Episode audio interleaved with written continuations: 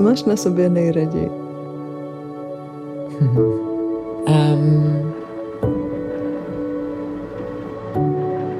nevím, asi to, že to nevzdávám.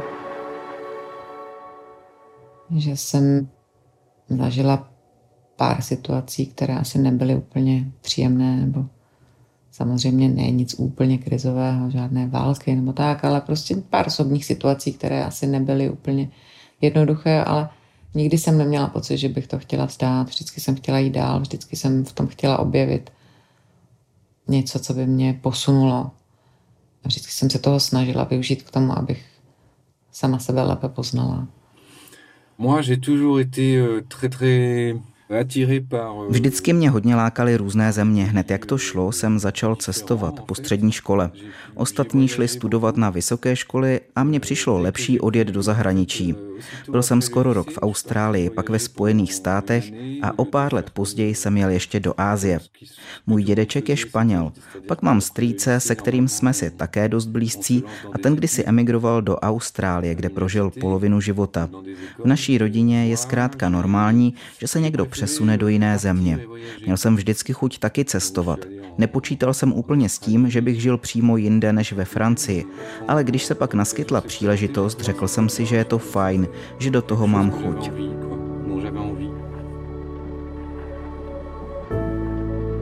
Já se cítím doma vlastně v několika různých státech. On a des bonnes raisons de se sentir bien ici en tant qu'étranger. Rodina, tam ti nejbližší a vůně.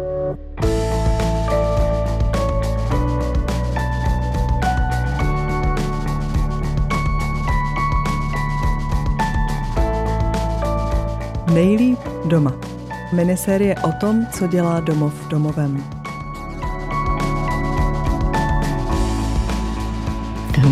Já jsem kdysi slíbila, že v životě v Belgii bydlet nebudu. Já jsem tu bydlela od uh, mých 13 do 16 let, protože vlastně můj uh, tatínek pracoval tehdy pro ministerstvo obrany a připravoval vstup České republiky do NATO, takže jsme se sem tehdy přestěhovali a já jsem to tu hrozně nenáviděla. Byla jsem čerstvě v pubertě, nemluvila jsem francouzsky, když jsme přijeli, tak to pro mě bylo strašně složité. A ty tři roky, které jsem tu strávila, pro mě byl dost očistec, protože jsem musela chodit zároveň na střední školu tady i na gymnázium v Čechách, dělat srovnávací zkoušky, takže jsem se neustále učila. Byla jsem vlastně za outsidera na obou stranách, jak v Čechách, kde najednou jsem byla pryč z toho gymnázia, byla jsem ta divná, což je někde v Belgii. Pro Belgičany jsem tehdy v těch pubertálních letech byla z Čech nebo z Čečny, to bylo vlastně dost jedno, co bylo jako od Německa dál, tak tam už netušili, kde to je, jenom věděli, že je to někde daleko na východě. Měl jsem spolužáka, který jel asi v deseti letech na školní výlet do Česka, takže jsem věděl, že Česká republika existuje. Pak si pamatuju, že jsem viděl v televizi výborný český tým z olympijských her. Byl to hokej a vyhráli, ale který rok to byl, to už si nevzpomínám. Vyrostl jsem u Poitiers v západní Francii, nedaleko pobřeží Atlantiku. Pro lidi odtud je Alsasko už daleký východ. A Česká republika, to už je moc daleko na východ. Slyšíte o ní jen málo kdy. Pivo mají rádi v obou zemích. Ale pivo asi není to jediné, v čem jsou si Čechy a Belgie podobné. Podobnost vidím hlavně v tom, že jsou to oba dva malé státy. Tak nějak lehce frustrované z toho, že jsou malé a z toho, že nejsou tak důležité jako jejich sousedi. A další podobu vnímám to, že i Belgičani, i Češi jsou dost schopní si sami ze sebe dělat srandu, což mi přijde sympatické. Když se potkám se svými přáteli, kteří nikdy pořádně nevytáhli paty z Francie, všímám si toho, jak moc se chovají a jak přemýšlejí způsobem, který je pro francouze tak typický. Já mám za manželku Češku a je to výborné. Hodně jsem cestoval, teď žijeme v České republice a všechno je to fajn. Když vyrůstáte jen v jednom prostředí a působí na vás jen jedna kultura a neotevřete se trochu jiným vlivům, nebo se nezajímáte o to, jak to mají jinde, je to smutné.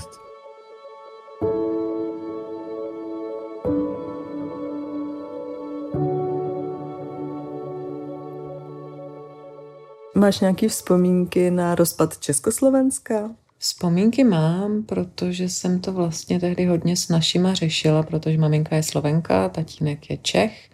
Tehdy jsme hodně řešili, jestli teda budeme do budoucna Češi nebo Slováci. A celkově mi to jakoby bylo líto, protože jsem nechápala, proč se vlastně musí Československo roztrhnout, rozdělit, proč budeme muset babičce jezdit přes hranice. A emočně mi to přišlo úplně nesmyslné. Když teďka přišel nedávno Brexit, jak si prožívala to? To bylo taky bolestivé.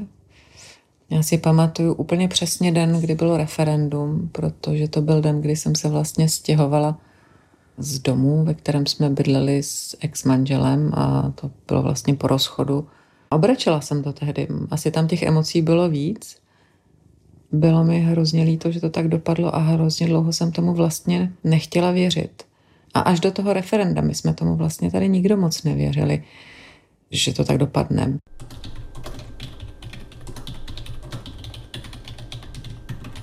Morning. Morning. Good morning. How is everyone? Fine, fine. Fine. Which day are we? Monday. Just another manic Monday. Oh, you should have wrote these news. Yeah. I don't hear you very well. Okay, I'll try to switch to... Pracuju v Evropské komisi v společném výzkumném centru Evropské komise, které schraňuje, ale i dělá vlastní výzkum vědecký v různých oblastech, výzkumy demografické, sociologické a všechno možné. Evropská komise má dohromady asi 33 tisíc zaměstnanců, v tom našem výzkumném středisku jich 3 tisíce.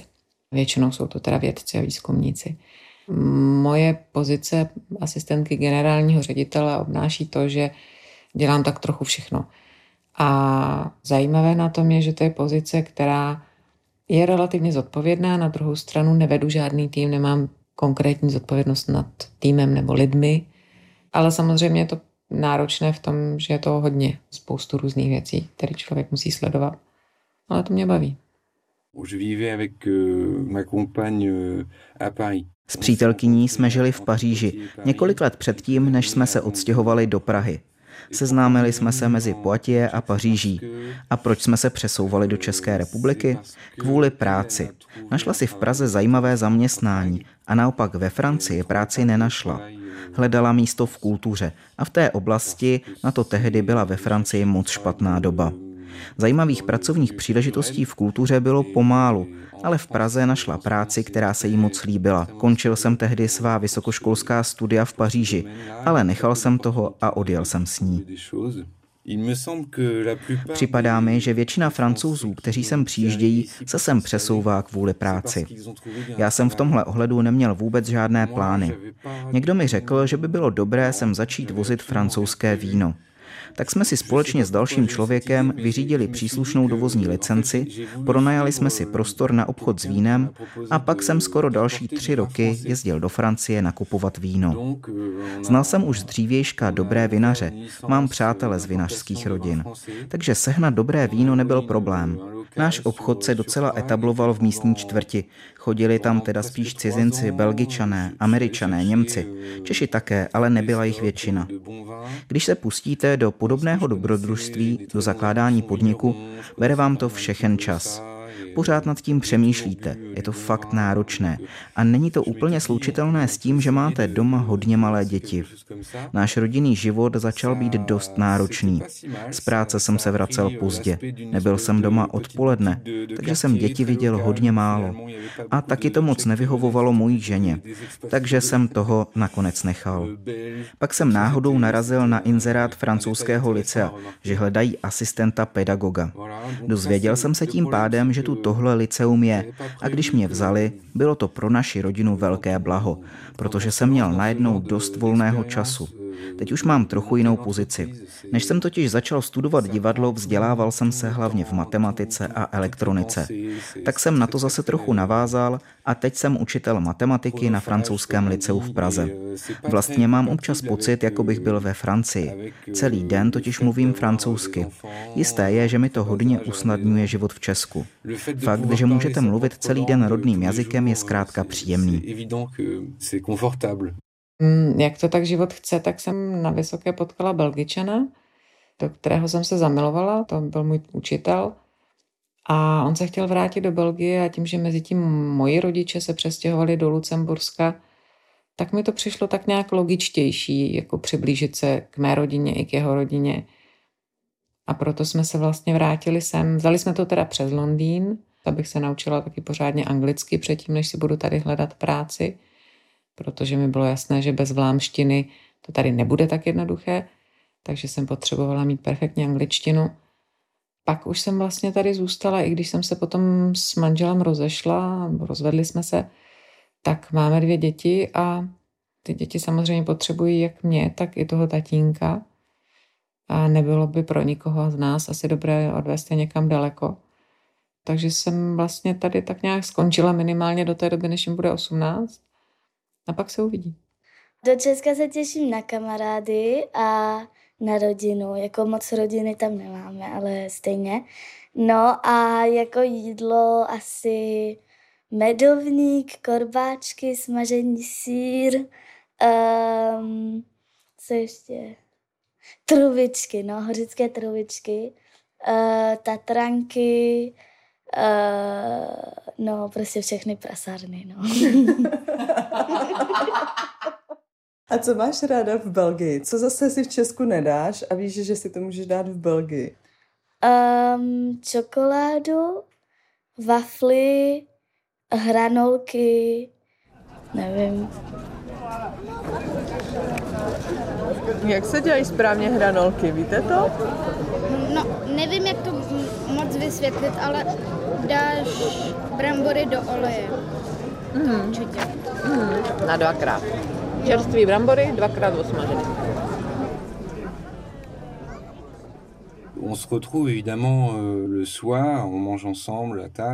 U stolu se samozřejmě potkáváme večer, jíme společně. Pro mě je vždycky nachystaný dezert, pro děti taky, ale o to nejde. Jde o to, že se spolu posadíme ke stolu a každý může povědět, co má na srdci. Je to moc příjemný čas a taky důležitý. A taky jde o to, že je potřeba vždycky počkat na ostatní. Třeba si dáváme jako předkrm salát, ale jeden ze synů ho nejí. Ale i tak je s námi u toho stolu a počká, až dojíme a až pak začneme servírovat hlavní chod. A stejné je to s dezertem. Sdílení u stolu, o to jde. A je to jedno, jestli je to stůl doma s rodinou, v restauraci s přáteli nebo v baru s kamarády. Důležitá je vzájemnost. Nejde o jednotlivce, že každý přijde, kdy chce a dá si, co chce. Jde o všechny, o společenství, o vstřícnost. Není slušné přijít pozdě a je škoda odcházet o hodně dřív před ostatními, když jste si naplánovali třeba sraz s přáteli. Tady je ta tradice v některých ohledech o hodně volnější. Zas někdy je to fajn. C'est agréable aussi.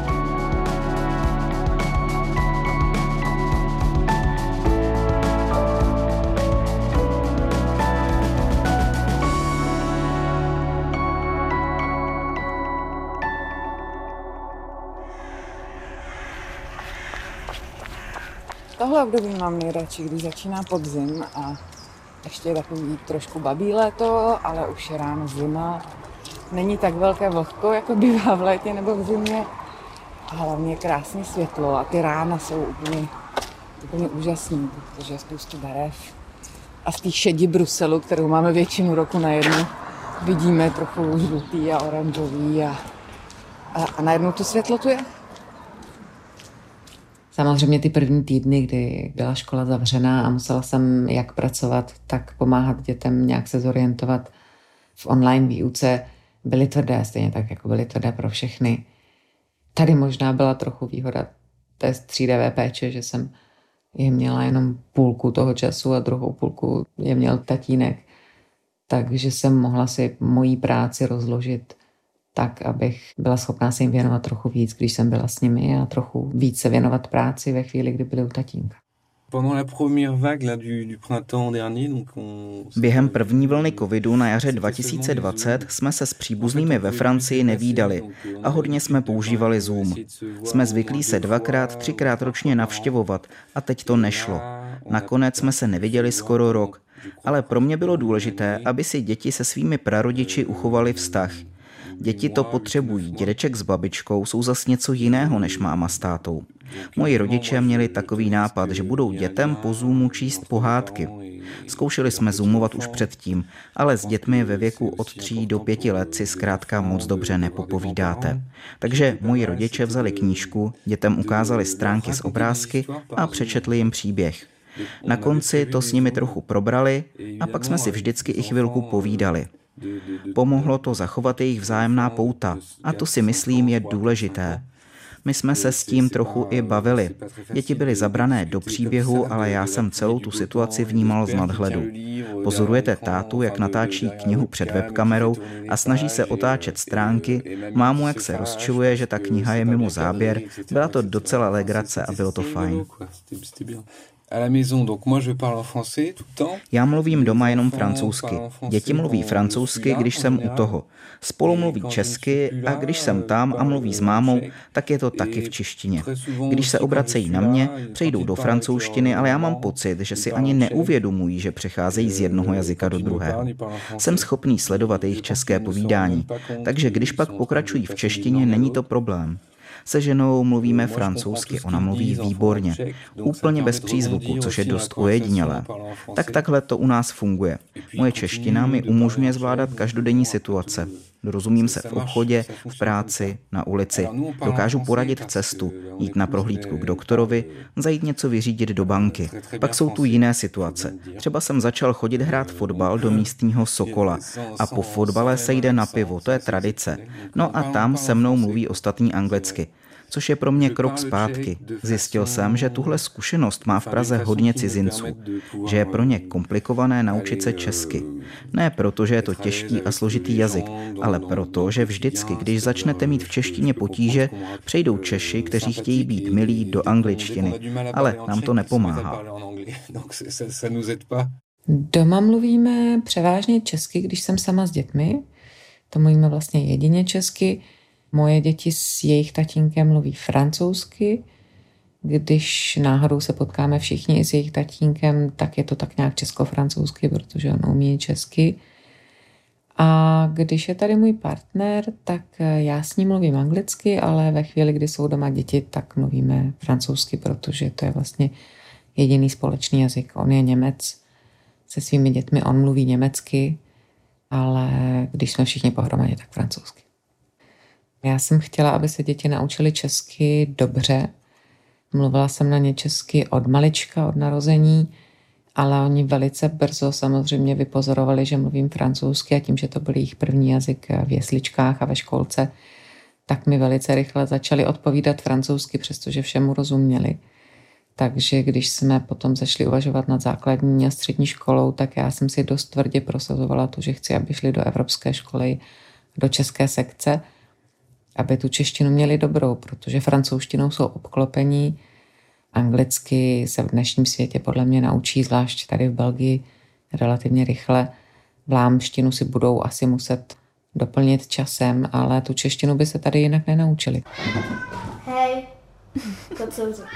Jak daleko to máš do školy? Chodíš pěšky?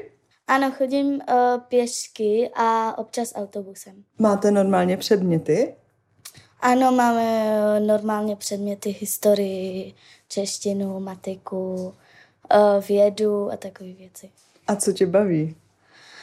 Matika ne, asi eh, věda, čeština a výtvarka. Máte ty hodiny v češtině? No, jako češtinu máme v češtině, pak mám matiku v češtině, vědu taky mám v češtině, Výtvarku mám třeba francouzsky, um, hudebku taky, uh, tělocvik mám v angličtině a to je asi všechno. My máme tři jazyky a když jsem větší, tak můžu mít dokonce čtyři nebo pět jazyků. Uh, je mi devět let a chodím do čtvrté třídy B. Baví mě tělocvik, protože ho skoro nikdy nemáme celý.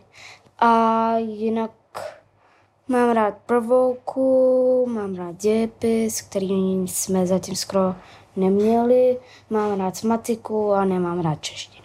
Teďka mi řekni, na co se těšíš, když jedete s mámou do České republiky? Na jídlo, kamarády a na trdelníky hlavně. Jo, to jsem neřekla. Takže trdelník je nejlepší, jo? A taky uh, bychom tam zase trochu viděli třeba Karlov most a takový. Máš rád Prahu? Jo, Kde si připadáte doma? v Praze. U táty a u mámy, ne? Já mám pocit, že je to tam, kde se člověk cítí dobře a má okolo sebe um, lidi, které má rád a rodinu. Samozřejmě nemusí to být rodiče, sourozenci. Moji rodiče jsou v jiném státě, bratr je v Londýně. Já se cítím doma vlastně v několika v různých státech. V Čechách, v Belgii, ale i třeba v tom Londýně, kde jsem žila vlastně jenom dva roky. A když tam přijedu, tak mám takový ten pocit, um, že, že tam jsem také doma. A myslím si, že je to způsobené tím, že tam mám, um, že mám na Londýn krásné vzpomínky, stejně tak na Čechy, kde jsem vyrůstala, kde mám vzpomínky na dětství a na Belgii, kde jsem toho zažila také spoustu krásného. Takže pro mě domov domovem je, jsou lidé, rodina, tam ti nejbližší a vůně. Já mám hrozně spojený domov nebo pocit domova s různými vůněmi, um, které jsou taky samozřejmě spojené se vzpomínkami. Ale myslím si, že to není jedna věc nebo něco, co se dá úplně jednoduše definovat.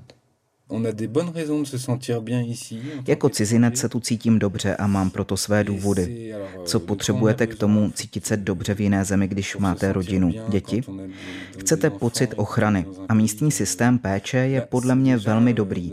Skvěle fungující zdravotnictví s odborníky na špičkové úrovni, kde zdravotní pojišťovny hradí veškerou péči a vy nemusíte mít žádné soukromé připojištění. Sociální systém, instituce, které fungují, to všechno je velmi příjemné. Je v tom člověku dobře. Veřejná doprava, vlaky vás odvezou i do vzdálených koutů země. To je neuvěřitelné, jak to všechno funguje. Mám moc rád ten pocit, že nejste odkázaní, jak to říct, jen na jediný způsob života, na jediný kulturní model. Moc mi vyhovuje mít od zažitých způsobů, jak se co dělá, trochu odstup. Tím, že žiju v Česku, mám pocit, že nejsem úplně pohlcený českým kulturním modelem, ale ani tím francouzským a to se mi líbí. Myslím, že moje děti to budou mít podobně, protože se narodili do dvou kultur. Takže budou mít zřejmě pocit, že nepatří úplně ani do jedné, ani do druhé. A myslím si, že jim to může prospívat.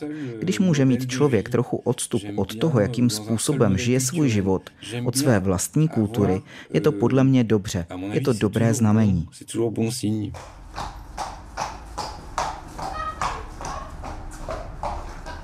Teď začali chodit na koně a moc je to baví a tam, tam jsem jim to navrhla já, hlavně proto, že vím, že mají rádi přírodu, že mají rádi koně, že jsme několikrát už vlastně o prázdninách zkoušeli jezdit na koních, nebojí se toho od malička, je to přitahuje a myslím si, že je to fajn pro jejich držení těla, samozřejmě pro pohyb a také pro to, aby, aby si vytvořili nějaký blížší vztah k přírodě a ke zvířatům a naučili se, že se o ty zvířata také musí starat. To těžký to sedlo, viď? Chceš pomoct? Tak. Co by si svým dětem chtěla předat?